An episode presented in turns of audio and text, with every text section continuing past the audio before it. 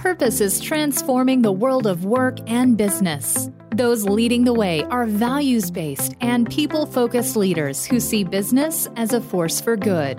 Host Kevin Monroe explores how tapping into the power of purpose infuses your business with meaning and touches the lives of your employees while positively impacting the communities you serve. With the Higher Purpose podcast, here's Kevin Monroe.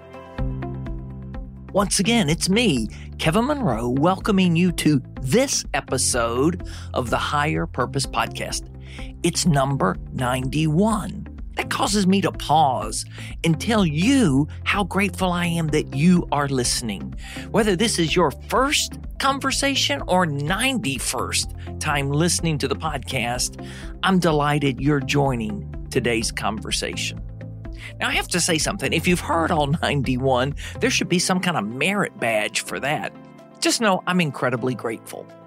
You know, and I love hearing from you. And I've had some amazing conversations lately. Well, can I just say I always have amazing conversations? That's just a gift in my life that I'm blessed to enjoy. But Jason, a longtime listener and great friend, labeled episode 89, the conversation with Mark LeBusk, as life altering. And then that same week, a longtime listener from the Philippines wrote, quote, the greatest takeaway I've ever received from the podcast is how being grateful makes us better and kinder humans, end quote. Wow.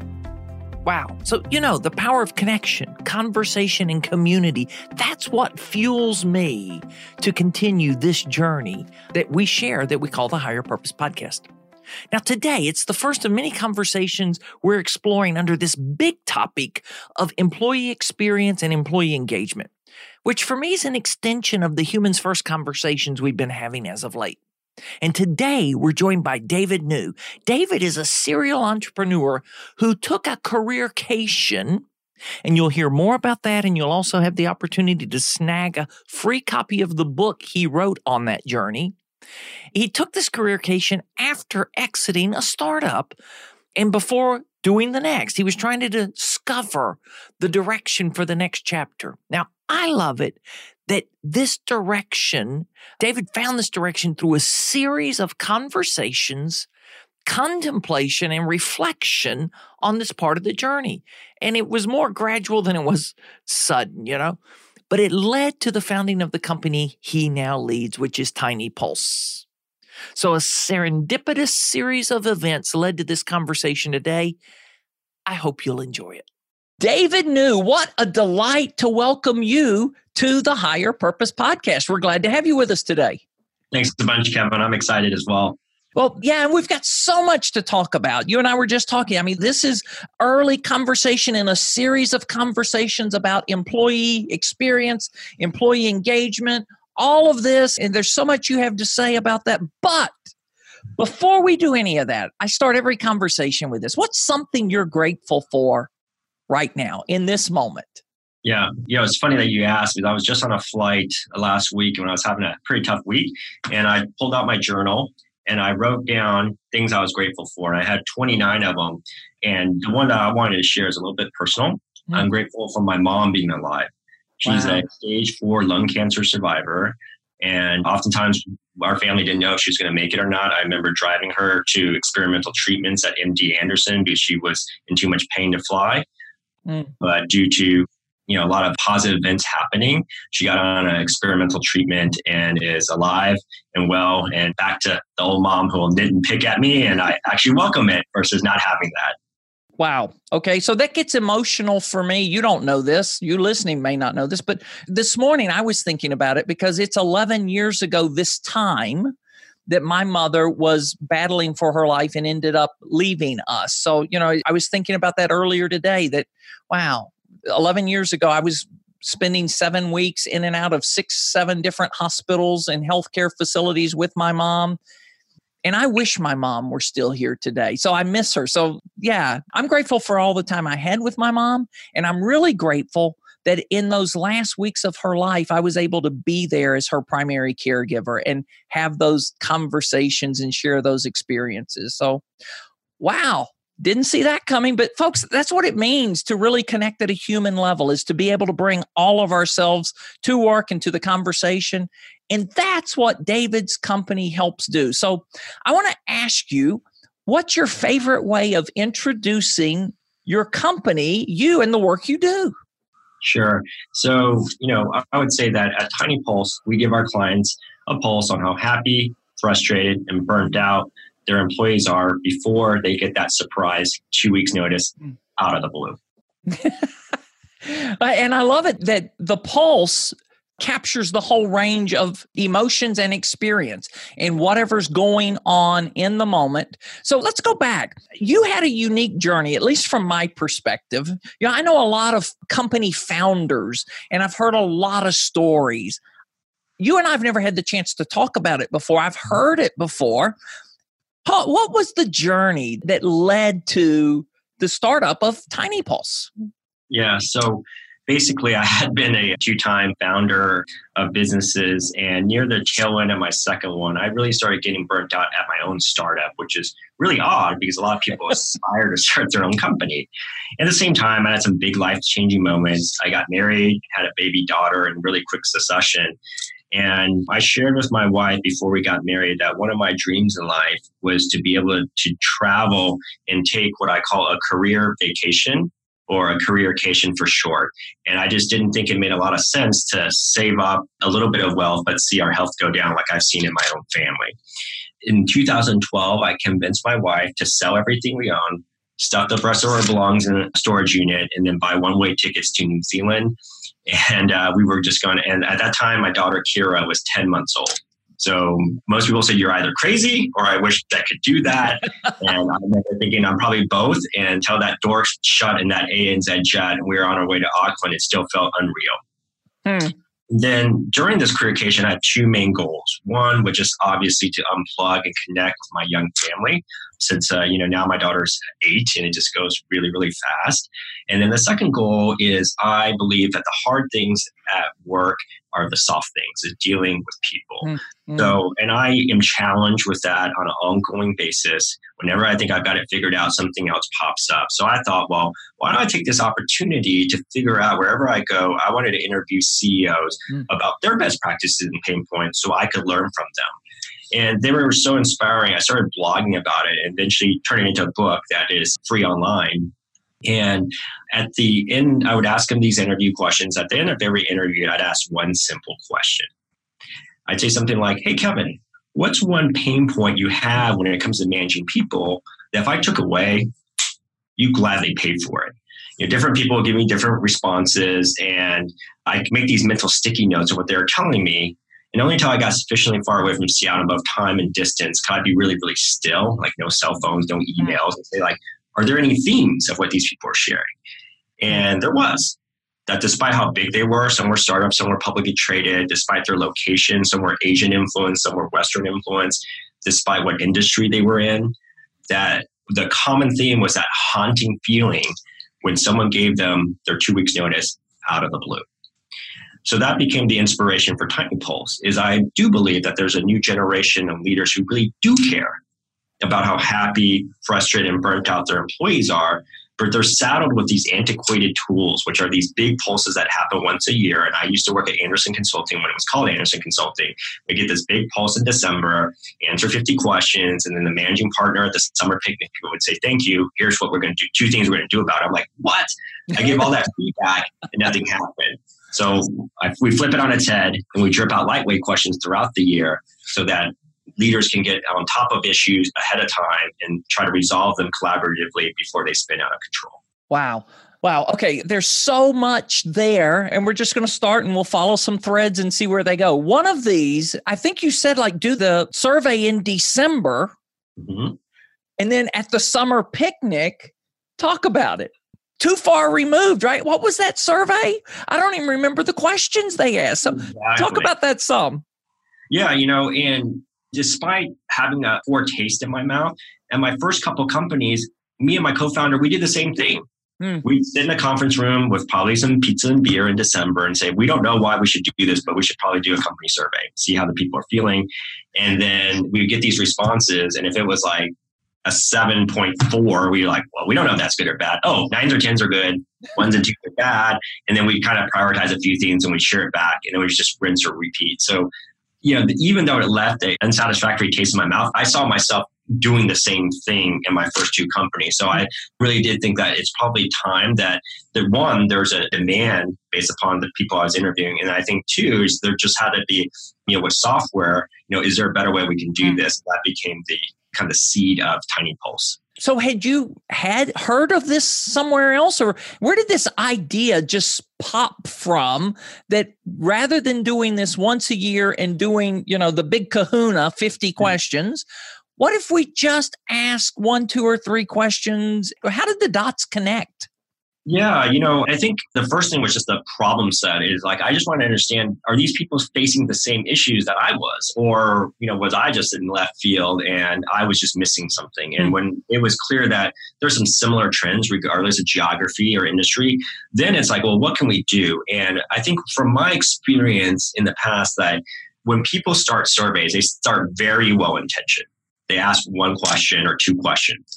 Then finance wants to ask a couple questions. Then marketing wants to ask a couple questions. Then CEO wants to ask a couple questions. Then it becomes a Franken survey because like every data point may disconnect with another one. So then at the very beginning of Tiny Pulse, we just said, you know what? It's only going to be one question. You can never ask any more questions. So we avoided that. And then the ancillary benefit that we saw from it is if I'm asking one simple question like how happy are you at work? It's easier for me as the management to also understand well what's going on versus asking 30 questions or 18 questions and then there's so much noise if i ask one question it's also easier for me to find themes and actually do something about it so that's the idea was like hmm. you know hmm. we had to constrain it because people had a good interest to want to know more but they were actually probably stumbling on their own feet and so let's just ask one question at a time hmm. Hmm. Okay, and you started Tiny Pulse when then? You 2012. You do the careercation.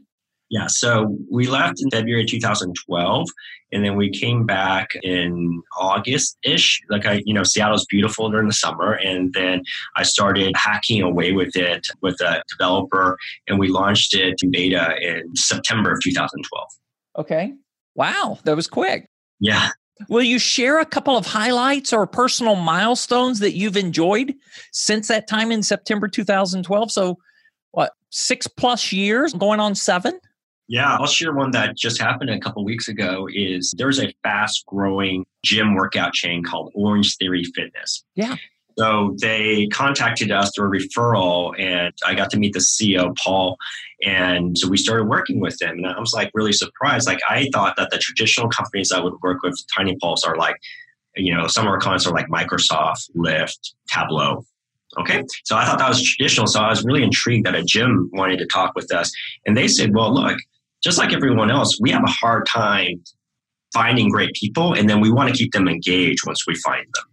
And it was such a great opportunity to work with them. And then two weeks ago, we actually, they invited our whole staff, they closed down one of their gyms to go work out with them. And Paul is a really fit guy. I'll call him Iron Man. And here he's like, hey, I'll work out with you. And I'm like, I have to admit, I, was, I, feel like I'm in decent shape, but I was really intimidated.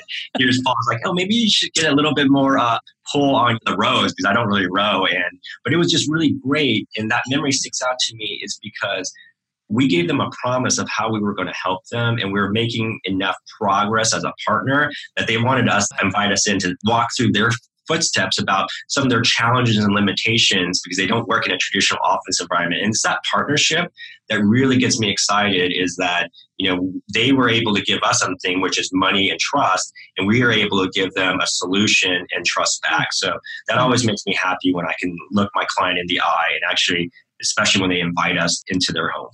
Oh, that is a lovely story.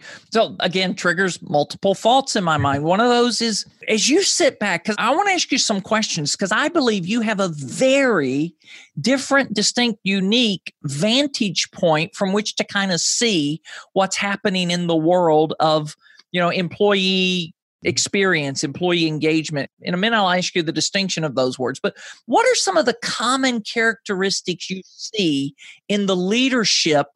Of the companies flourishing in their partnership with Tiny Pulse? Yeah, so I think a couple stand out. One, which I think people would say is common sense, the other one was a little bit out of left field for me. So, one is the, the importance of recognition. And people say, like, you know, uh, David, you know, I high five people in the corridor, right? And yes, you may do that, but in this day and age where it's so easy and people have their phones and their laptops, is we wanted to make sure that, you know, give people whatever you use, Tiny Pulse or something else, but make them, there are multiple avenues of making recognition very easy. And one of the things I always look at is, well, are my managers giving recognition, right? You talk about being grateful. Recognition is being grateful. So yeah. I always say, start your day with gratefulness. It triggers your mind, wires your mind very positively, and then it will trickle down throughout your organization. Mm. And then the second thing that I thought was really interesting is when we did our first annual search, we looked at all of our client data anonymized and we looked for trends. And then one thing came out that was so out of left field that I actually hired another data scientist to review the first data scientist's work because I was like, really? And that one of the biggest drivers of how happy employees say they are is how transparent do they believe management is? right? The perception of management transparency. So, to put it in context, recognition and transparency are by and large free. Mm-hmm. So I think about for myself and our leadership here is how transparent are we and how can we strive to be more transparent? So for example, I will have my board presentation and I'll share our board slides. And people are like, wow, you share that? I'm like, yeah, we share how much money we have in the bank, how much money we're burning, how much money we're making, but just trying to be super transparent about that whole process. So one of the things I challenge leaders is, you know, given your role, oh. how can we be more transparent or at least try to increase that level of transparency? Hmm. Hmm. That's interesting. And I agree with you. That is a left field. That's not the obvious answer that you would think that would come out of this. So I know something about you, but tell me, what's a way, how do you practice this forum for transparency then? I mean, you don't just put that on the internet for anybody to see, but yeah. what are some of the practices you do with Tiny Pulse? And do you call them employees, team members? What do you call the Tiny Pulse family? Yeah, I mean, we usually call them tiny pulsers, but you know, they could be colleagues or uh, employees or friends, uh, people. The designation is a little bit less important that then we're on the journey together. In terms of like, you know, how we practice transparency, right? One of the areas is, you know, I want every month, I like to write a recap of what happened in the past month, where I give my take from a CEO's perspective of what happened.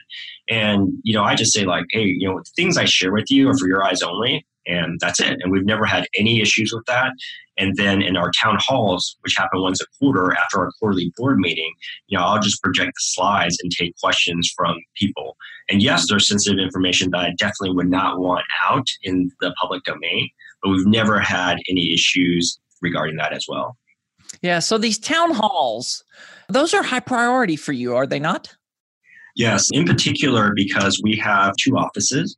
We have one in Seattle, which is about half the company, about 50 people, and one in Saigon in Vietnam, which is another 50 people, half of it. And I always think that you know they're not they are fully employed by Tiny Pulse and we want to treat them equally. So it's very important for me to have one company and one culture. And we so we time sync it four times where we try as much as possible to time sync it where we do it together. And I always try to fly out as well four times a year. Wow. Okay. Okay. You shared some highlights, a personal milestone. Would you be willing to share what my friend Gary Ridge from the WD 40 company labeled learning moments, something that didn't turn out quite the way you had expected along the journey? Yeah. You know, I think in the vein of transparency, one of the things that, you know, I struggle with you know, in a tight economy where there's uh, turnover, is when people ask why. And generally, my rule of thumb is, well, it's that person's personal life and their relation. They, it could have been voluntary or it could have been involuntary. But I just can't share that. And because we're so transparent, I think it comes off like, are we hiding something? And, you know, I've talked to a lot of CEOs about that. And they just said, well, you know, you just have to draw the line in the sand because it would be almost unethical to be like, oh, well, here's our HR file. Like, you wouldn't want that done to you as well. So that's something I actually struggle with, especially if they're more high profile folks. Is like, well, I can say as much as I can, and I can say, well, you can go talk to that person themselves. But me as a leader, you know, I just can't share the good, the bad, the ugly, the positive, the excitement or the disappointment. So that's something that I, you know, definitely struggle with is, you know, how do we try to balance transparency, especially with there's departures? Wow, that is a challenging issue. Along this vein, Gary Ridge shared something they do that I just love. And again, it's one of these internal only things like you're talking about they do a series, and I'm not sure the frequency of it, but they do a thing. What were we thinking? Yeah. Where mm-hmm. rather than burying, you know, so many companies, we had this big project we were going to do. Well, whatever happened to that project? You know, nobody ever hears about it again, and people wonder. Well, they do a what were we thinking session mm-hmm. and, and do a post mortem on something that didn't go the way they were hoping. And what did we learn from this? And I just see that's such a healthy approach rather than just burying mistakes and having this boneyard of graves, you know, where we just hope nobody ever comes and hears about that again. Mm-hmm. No, I, I absolutely agree. I think in the engineering world, they say that the retrospective of what happened in that past development cycle is the most important part because regardless if we won, broke even, or lost, why what happened and how can we get better and you know i just had that today is when we've been reviewing this new sales approach is i said hey folks time out you know that like we've been you know doing this for the whole week today's friday instead of just diving in and reviewing again let's just talk about what did we learn this week and yeah. what are we going to do differently as we coach next week and so that we can step back and see the forest from the trees yeah. Okay. And you were talking about recognition. There is a feature in Tiny Pulse. Yeah. What do you call it? I can't remember. It's called Cheers for Peers. Yeah, Cheers for Peers. Talk about that and how you use Cheers for Peers, both personally and then what happens with it in the company. Mm. And a lot of people don't know this, and I'm going to share with you a little bit about how it got sparked in my mind. Okay. When I was developing, I shouldn't say when I, when me and one developer, it's not like a big company, we're developing Tiny Pulse, it was just about you could ask one question and you'd have a virtual suggestion box. But that night I was sleeping, and you know sometimes people get these aha moments either in bed or the shower or the run. And I had this aha moment, and I don't know why, but I remember interviews when they talked about veterans coming back from war, and they would say like, "Hey Kevin, you know why would you risk your life? Is it God, country, queen, whatever, right?" And invariably, the answer cross culture is I did it for the person next to me. Mm. Right. I didn't want to let these people down who are my comrades and my buddies in arms. So that became like, I'm like, wow, you know, maybe people do, and that's reflected also in other organizations, not just the military organization, but in workplaces. So that's why it was cheers for peers. It wasn't just kudos or recognition, but it's really, you know, also meant for horizontal and upward recognition. And then in terms of how I use it personally, is you know one of the things that I try to do, and you know this is always something is like want to be really intentional in, in, terms of how I start the day, own the morning, own the day, right? And so in terms of, and I know the brain can get wired to be more positive in nature by giving gratitude. Hence, I was giving gratitude, you know, my journal on that flight. So I try to think of well, what are three things that I can give people recognition on? And when I think about recognition, I don't just say "Great job, Kevin." I want to say, you know, what was it that I'm giving you recognition? What's the significance or impact of what you did? And then how did it make me feel? So I think those are the three triangles of you know being very expressive and thoughtful about it. And then in our company, a couple things. If you're a manager, I'll just look at all the cheers givers and I just expect that our managers are going to be leading the pack and setting the example. That's number one, because it trickles down. And then number two, we review our tiny pulses and what we call our meeting pulse meeting every other week. And then we have rotating people who are what we call cheer selectors. And then they get to go and decide, pick three cheers that they will share in front of everyone that best embody the company values. And then, then well, out of the three, they'll just pick one winner. And then that winner gets to go up to the stage and they press a button. We have a little software program that automates like randomly. And then whoever that program picks, if they're present, those two get to go to lunch on the company's dime. Wow. So the reason why, and I learned that from another client, I'm like, that's a great idea. I'm going to borrow that is because one, it, because it's random, people don't feel the need to game the system and the prize amount is very small. But what it does is it creates these informal bridges across organizations. I remember an intern one and when she chose me or she got paired with me and she was pretty reserved. There's no way she would have asked to go out to lunch with me, but we went and got Thai food. That still, I still remember it. And we had a really great chat. So that's a little bit about how I use it and how we as an organization try to encourage it because we believe it's so beneficial. Okay. Now, again, I've never been to Tiny Pulse offices. I can't wait to come and visit, but I believe I've heard this that the Cheers for Peers also display throughout the company. Yeah, so we have what we call a cheers feed, and a lot because you know TVs are pretty inexpensive these days. So we have, and our clients do as well. Actually, it was a client who suggested this. Is they're like, hey, we want to highlight all the great things people are doing. So you know, we have Slack and Teams integration, but you know, people will have it in their break room, in their walls when people walk in, and they want to say, look, a lot of people say they give recognition, they care about it, but look, we really do that and look at all this organic recognition that people are giving to each other here at an organization that uses Tiny Pulse, which of course we do as well. Yeah. I love that, David. You know, this organic, real time visibility celebration, those aren't filtered. There's not an editor saying, What cheers will we display? Mm-hmm. But just this feed of Cheers for Peers. So thanks for sharing that. I didn't know all of the story behind Cheers for Peers. And the other thing that I think is true because I think I've experienced it, you can give a cheer for a peer outside the company. Yes. So that wasn't the original intent, but we just saw people using it. We're like, what? Why are these going outside? Because people just find, you know, people know they should get recognition. But you know, we make it easy. You can do it on your phone, your computer. You can add a little Giphy or something, and you can give it to other folks. Like after I worked out with the Orange Theory Fitness team, I went in and gave every one of them a very individualized cheer for like the CEO kind of intimidating me to the, the trainer who encouraged me, right? And uh, I just wanted them to know that, hey, you brightened up my day. And I just want you to know how I felt about that. Wow. Wow. So let's talk about that. This whole impact of feeling, because you said that back to the triangle, how it mm-hmm. made me feel. Yeah. Why are feelings important in the employee experience and important to recognize? Yeah, you know, and I think this is something that I'm challenged with, right? Which is, and so I, when I talk to my own coach about this, you know, he's like, you know, David, you may or may not agree with that other person's point of view, but their feeling is how they feel, and your feeling is how you feel. But you can and you should validate their feeling, and that doesn't validate that you agree with their position, but you validate the feeling like they are feeling crummy.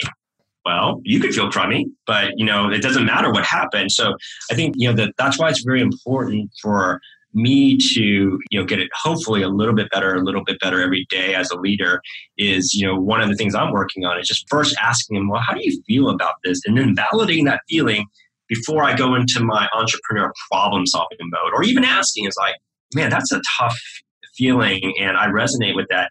Do you want me to just listen a little bit more, Kevin, or do you want me to like talk about how we can address that? And sometimes people don't want to talk about how they, they're not ready yet. So I think that's why I'm trying to tune in even more to it because my analytical nature historically takes over and sometimes it's detrimental. Wow. Okay. I want to come back to listening, but I think I want to frame that in the value. So I was on the website the other day. Mm-hmm and I saw these seven values that are the foundation of Tiny Pulse. Yes. Walk us through those, if you will. And then again, I want to give you a high five for the way you integrate and inculcate values into the organization. So, and it's not just a word cloud, right? Yeah. It's not just lip service to these values. So, walk us through those, if you will. Yeah, so when I was starting Tiny Pulse, I wanted to be very intentional about values. And why? Sorry for interrupting, but I just got to ask. Because I think that I didn't do a great job at my first couple startups, and there were people who would drain me of energy. Mm. I'm like, but that's on me. You know, I started this organization, and if I don't have a set of values for people to grade themselves against, it's not their fault, it's my fault. Right. And so I need to say, like, hey, you know, if we want people who are humble, well, then people who aren't humble won't be attractive. We want people who are type A. Well, we're going to try type A or whatever it is. So, what I did during and after my career careercation, so to be very intentional, I got a piece of paper and I literally wrote down the names of you know people who I really enjoyed working with and who gave me a lot of energy. And then by it, I wrote, well, why? Well, you know, why does Kevin give me energy? Well, he's very positive, or you know. And then I got another sheet of paper and I said, who are the people who really drain me as a person at my organization where I can be present, and why do they do that? And then I wrote, got a third sheet of paper, and I just wrote down at the very top draft proposed values. And I put some values down and I overlaid that on the first sheet of paper. I said, does it enable this first set of people to flourish? And on the second sheet of paper is, does it enable these people to self select out? Just because they don't fit with what these values are, they can fit marvelously with other ones, but let's just be upfront about it. And of course, the answer at the first draft is no. So I rinsed and repeat, and I kept iterating against that before we got to the seven values that just to help people memorize their delight. I mean, it's like delight customers, and you know that's the first one, but it's not just delight external customers; it's also internal customers. So that's how it came about to those values. And as Tony Hsieh says in his book, you know, if you're not willing to hire and fire by values, they're just cultural points, which is fine. But you really have to be able to hire and fire based upon those. Okay, first off, I'm a little slow. You know, I went to public school in the South. I didn't catch that they spelled delight. when I look through them. So I love this delight. Walk us through the alphabet there of delight. And thanks for sharing that story because David, I mean, wow, this is a takeaway for you listening. If you've not articulated values yet in your organization, do this exercise. Draw a sheet of paper. Who are the people you want? Who are the people on your team or on your team in the past that brought energy and why? And what were the values behind that? Who are the people that drain you and why? And what are the values? That's a beautiful approach to value. So thank you for sharing that. I'm going to use that as an exercise with clients in the future. So yeah, no, I, I think it's been really helpful when I share it with other folks. And then the acronym Delight, you know, the first one is Delight Customers. And it's not just external customers, it's internal. Because if we can't delight each other, there's no way we're going to be able to delight externally. Right, so right. True point. You know, doing work with customer experience, the way you have great customer experience is if you provide great employee experience because the employee can never give the customer what they've not received themselves. Exactly. So the E is elect and spread positivity. And I tell people every day you walk through that door at Tiny Pulse, you have a choice. You can be positive, negative, or neutral. But here's the kicker, Kevin it's a free choice. I don't say like, hey Kevin, wipe that smile off your face unless you give me 10 bucks, right? It's a free choice. And I know that some times people have bad days and good days, but on the balance, let's be positive and let's spread that to our coworkers because who doesn't want to work in a positive environment? So that's right. delight. Awesome. The L is lead with solutions and embrace change. So my first real job at Andersen Consulting, the managing partner, her name is Mary Club. She's like, you can come into my office anytime, you can complain about anything, but you cannot leave my office unless you tell me at least a couple of suggested solutions to what you just shared. Because you don't drop that bag of doo doo on my desk. You've probably been thinking about it and saying, like, this is so weird. Why do we do it this way? Why don't we do it this way? Well, at least start that conversation. So leave with a solution and embrace change as a company grows. The I is to improve communications by being direct and transparent. So instead of you know me trying to brain read people, just tell me what you feel. You know, let's just commit to each other to be as uh, transparent and as forthright as possible. The G is to go the extra mile with passion. And the thing about a software company is right when we started, within you know a week or two, we were global in quotes. Like we had one customer in Australia maybe one in New Zealand, but you know, we were going to get on calls to help support them and for them to be successful. And we're going to do it anyway. So why not be really passionate about it? Because I feel like they can feel the vibration in our email uh, that when we said when we go back and forth with them, and of course when we're on calls or video calls with them, is you know be passionate about what you're doing because we're dealing with people, which is super hard but also very rewarding. The H is around holding oneself accountable. So when I was on my careercation, I interviewed a um, great entrepreneur in Korea. He told me this passage. He said, David, I don't like to make rules for the minority that police the majority. I don't mm. want to make rules for the minority that police the majority. And at that time, I'm like, I have no idea what you're talking about. I'm like, what does that even mean? And later on, I thought more about it. Is sometimes like in an organization, maybe we have a couple people who abuse like a lunch break or something. Then we have to say a rule like all lunch breaks are from this time to that time. Well, what happens to the mother or father who needs to pick their kids early because they're sick? Right. And then you have these rules that end up policing everyone. So now I'm just like, no, hold yourself accountable and you have big accountability and then you'll have big freedom and you know let's try to on the balance trust in the good nature of people and minimize those rules and then the last one the T is just to treasure the culture and freedom we have. And I tell people, like, the day you start, there'll be hundreds of other people who will start after you. And they're going to look to you and your cues about how they should act and the norms. So hold yourself accountable and treasure it. And then also know that there'll be a day where we may not be able to be in an office together because we're so large. And you know, that's going to be a different stage that we'll have to treasure. But this stage is also very mm. special. So I want to give a shout out to three folks that I've interacted with with your organization lately that I just see championing these values. You know and that's benjamin is who i mm-hmm. connected with first. So i was in a conversation with a friend a few weeks ago. I knew tiny pulse years ago you know when you were starting. And on another podcast we did a podcast conversation not with you but with kevin about tiny pulse because i love the mm-hmm. idea. And i was in this conversation i'm like i've got to reconnect with tiny pulse when that conversation ended i'd already before I did anything, Benjamin King had liked something I'd posted on LinkedIn. I'm like, well, that's weird. So I reach out to Benjamin. Benjamin immediately connects me to Tyler. Mm-hmm. And Tyler and I've become good friends since then. And then Tyler set up a demo with Thomas uh, mm-hmm. Plunkett. Mm-hmm, mm-hmm.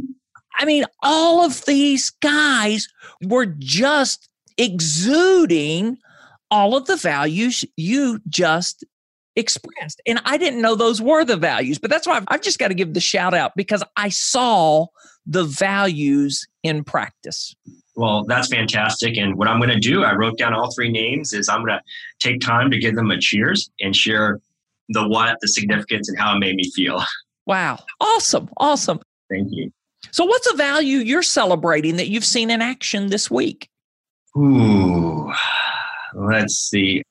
I think one is around treasuring our culture hmm. and freedom is is you know we've been going through a lot of changes this year as we've been updating our product lines and there's just been a lot of moving parts and the amount of people who have come and uh, and I've been doing a lot of traveling who have came up to me afterwards and just said what can I do to help hmm. I'm like wow you know I really really appreciate that because you know I know that you know, in the New York Times, they did that whole obituary study, and they said the number one word that came out of obituaries was help. And I'm just so glad that I get to work with these amazing colleagues who recognize, you know, maybe like I might not have to verbalize it, but they recognize my state of mind that's a little bit scattered and they reach out and offer to help, right? Even if I don't take them up on it, mm. just that offer means a lot to me and makes me feel warm inside. And then it makes me want to work 10 times harder for them as well. Yeah. And I got to tell you, I love the T that you called out the T. And I was treasuring culture and protecting and preserving freedom of a culture is everybody's responsibility. Yes. It's not the CEO. When I'm working with companies or leadership teams, that to me, that's one of the biggest points. When we all say we are all responsible for the culture we have. Culture isn't David's responsibility for Tiny Pulse. Culture is all of us. Absolutely. And I think, you know, to that end, you know, I also learned this from that same entrepreneur in Korea is he told me that he takes his values and he puts it right into the job description and he'll ask people about you know how do they embody it and how they feel about it because if they're not willing to put their best foot forward when they're applying for a job you better believe things are going to be different once they have the job. So that's one of the best practices we do. As I said, look, as a hiring manager, you can personalize the job description how you would like. But one area you cannot compromise is you have to put our values in there and make sure that people want to self select in. Because if they don't, that's okay. But the worst thing is they think it's something different and they come and then there's a clash And that's on us because we weren't as transparent. So let's just be wow. extra transparent and putting it out there at the beginning. Okay, you just said something that was incredibly tweetable. I don't know if you knew that or not. Yeah. I love that. Personalize, don't compromise, right? Mm-hmm. Personalize what you need in an employee, but don't compromise what's critical to the company. Wow, mm-hmm. love that, David. I'm watching. Our time's going to get away from us before I want it to. A couple of things I want to go back to before we leave. One of these you started with the hard stuff is the soft stuff. Why is that? Why do we struggle? Why do business leaders struggle so much with the soft stuff? Yeah, well, I think that one, we're just dealing with people, right? Like, I wish I always had an A plus at home, and I wish I always had an A plus at work. You talk about life, that's not the case. I just try to get a little bit better, a little bit better. And then once, you know, I feel like I've got a little bit of mastery, things change because we're dealing with people. So I think that's just the inherent nature of it. And but that's also what makes it rewarding is that it's not a finish line, a race that has a finish line. We're just competing against ourselves. Like, do we have the self awareness? Are we getting the tools of the self awareness to just get a little bit better? And I know that the leaders I respect, there's a big gap between their leadership style and mine. And sometimes I'll ask myself, what would Scott Dorsey do in this example, right? And to push myself to get a little bit better. So I think, you know, that there, you know, that's just one thing that's just when dealing with people, it's just really challenging it will always be the price of admission for someone who wants to manage leaders and, and lead people. But because it's hard doesn't mean it's less important. No, not at all. I mean, I think it's the most important is to, yeah. to find great people and motivate and inspire them. Okay. I've got to circle back to something else you said in the beginning. On your careercation, you mm-hmm. talked about how some of this came to you, how the dots started connecting, the patterns were visible when you were still and quiet. Mm-hmm. Okay, that's easier to do on a careercation than it is now. So, how do you, is there something you do to try to work in some quiet time, some stillness? Do you have a practice or two to share with us? Yeah, so currently I try, especially at the beginning of the day, is a method where I like to when I get up, I don't check my phone. Is the first thing I like to do is I like to sit quietly and meditate with Headspace or the New York Times Meditation Guide, and just to slow down. The second thing I like to do is read positive thoughts. Either I will give cheers, or right now I've been reading, rereading Chicken Soup for the Soul, and you know just all those positive stories, right? And just showing how much I have to be grateful for. Mm. And the third thing is you know trying to spend a little bit of time of journaling. So the whole you know those three things will take me maybe about up to thirty minutes. Is to you know how I want to start my day. So I think that's very important for me. And then an exercise that you know my board member says is like david take your pie chart of time where it is today and you may think it's one thing but really corroborate it either with your ea or your calendar because that's usually the source of truth. And then say well where do you want your pie chart to be? And i mm-hmm. guarantee you my pie chart is not one in one sync. So what I am challenging myself to do is block out big chunks of my calendar to reflect what I want to do. So even though you know I know I should be doing that, I haven't been doing a good of a job on that front. But I think that's definitely the direction I want to go is like one is start the morning in a very positive note. Yeah. And then two is to be very structured, intentional about my day. And mm. I think that structure sets me free. Wow, structure sets you free. David, I want to thank you for the transparency with which you're talking through so many of these things and talking about the ideal, the aspiration that you have, and then the challenges with the calendar of not being the ideal. Before we wrap this up, is there something? Well, I want to ask you two things. One, for somebody that's early on this journey of saying we really want to make our workplace a delight, we want to value our employees at a greater level. Just encourage somebody that wherever they're at on that journey, or especially those that are kind of early phases. Mm-hmm, mm-hmm. Well, you know, one thing that sticks out at me is that I believe the world is getting smaller and that the newer folks entering the workforce, they have a different set of ideals around corporate social responsibility. And all the research I've done, and which just by total coincidence just lines up with you know when i started tiny pulse which was that we were going to donate 1% of our product to nonprofits, 1% of our time to the local community we're fortunate to be a part of, and 1% of our profits to nonprofit. And the 1% time, I think, is one thing that I want to share with folks is that if a company organization shuts down their office once a quarter, you hit 1%. And so we do that both in Saigon and Seattle. Next week, we're going to go to a food bank and volunteer a time. And there's something magical that happens because at work, there's a hierarchy, right? David is the founder. But when we're stacking beans, it doesn't matter. Like, David, go get that freaking bag of beans. I'm like, okay, right? Like, I'm just a part of it. But it also sparks these different interactions that are really great.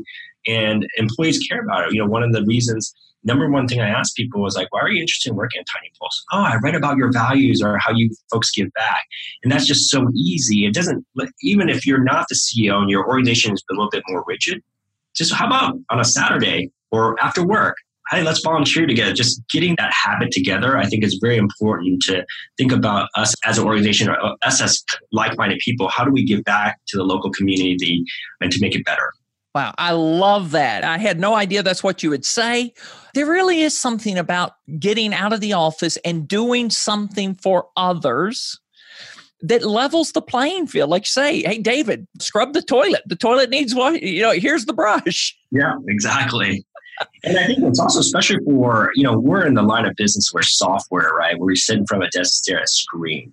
Like when we're building houses for Habitat for Humanity or going clean a trail so that the neighborhood can enjoy that, or going and we went to the international district here there was like a whole garden that was you know, basically need a lot of tending to so that the neighbors could actually enjoy it in a, a, safer way.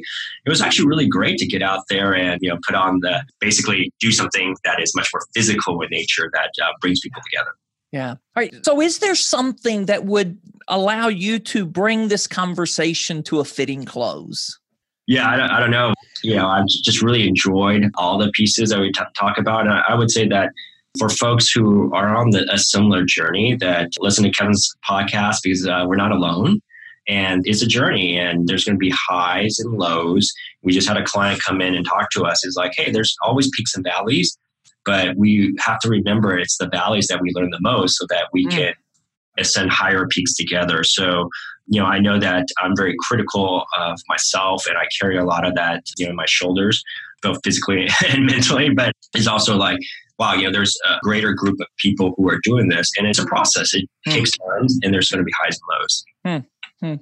Awesome. David, where can people learn more and talk a little bit before we go? Resources. I mean, there's a variety of resources that you all have generously created to share.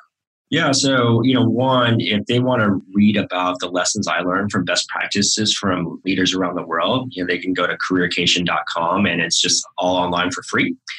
Two is you're right. You know, one of the things that we do is we take a lot of the, the data that we get from our clients and we group it together in an anonymized way and we share themes with people. And so folks are small and they do survey questions. You know, one of the banes of when I did it myself is I'd ask my people, How happy are you? And I get a response. I, I didn't know if that's good or bad in absence of a benchmark. So there's data points around there that people can start directionally knowing which way they're going. And, you know, Tyler and the team here, they do an excellent job of talking to customers and generating case studies because they know that they're also in the business of paying it forward and learning from each other as well. Hmm. And then TinyCon, uh, one word about that before we go. Yeah, so TinyCon is our conference for people who believe in how we do. So they're customers and they're also thought leaders and just prospects. And we do that every year in September. And this year will be you know downtown Seattle again plug for Seattle. It's beautiful during the summer when it's not raining. And we just have amazing speakers. Come like last year, we had Howard Behar, who was, you know, one of the H2Os of uh, uh, Starbucks and basically the cultural heartbeat. And it's all just about learning and hmm. connecting with other people, regardless if you use Tiny Pulse or you don't. There are best practices and just amazing practitioners who are trying to figure it out together. Wow. So thank you so much for joining us and contributing to this conversation. My pleasure. It's been awesome. And you bring up a lot of really great memories and then also remind me of why I'm on this journey to begin with. Well, David, that was fun and actually quite stimulating for me. Thanks so much for joining us. It's always amazing to me to hear what you hear in the conversations I host here and what resonates with you. I love that when I asked David, what is something you're grateful for now? What he shared was quite personal. And actually, I want to read you a line from an email that David sent shortly after we completed the conversation. Here's what he wrote Thanks so much for starting my Friday off to such a positive start by thinking of what I'm grateful for. Such a small gesture with such deep ripples. End quote. Well, there's another wisdom bomb for you, as one listener calls some of these moments on the podcast. Such a small gesture with such deep ripples. Please, please, please do not underestimate the power of gratitude. Now, whether you know it or not, we've entered a new era of work. And as David put it, the hard things at work are the soft things. So if you've hung around here for a while, you know that what other people call soft skills, I actually think of and call superpowers because that's what they are in this era of humans first, human centered, or as our friend Renee Smith calls it, making work more human. In this era, soft skills are superpowers.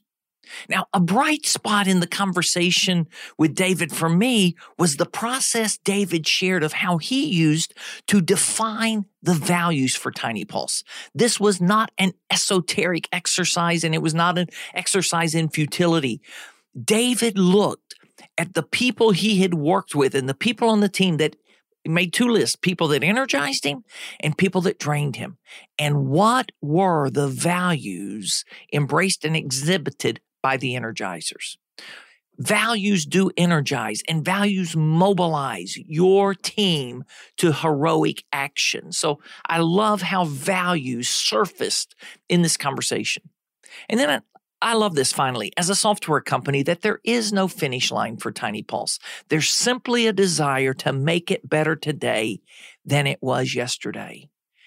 And you know, that's a great way to live life too. There is a finish line in life. Don't know when yours is, don't know when mine is, but let's make an effort to make it better today than it was yesterday. So, how about you? What's rolling through your mind after listening to this conversation? Please share it with me. You can engage on social media. You can email me, kevin at higherpurposepodcast.com, or you can call me 678 744 5111. Until next week, I encourage you to live, love, and lead with purpose. Thanks for listening to this episode of the Higher Purpose Podcast. Are you wanting to grow as a Humans First leader and connect in meaningful conversation with other Humans First leaders? Join the Humans First Book Club, where they dive deep into a book a month and engage the authors in conversation. Go to humansfirstbookclub.com.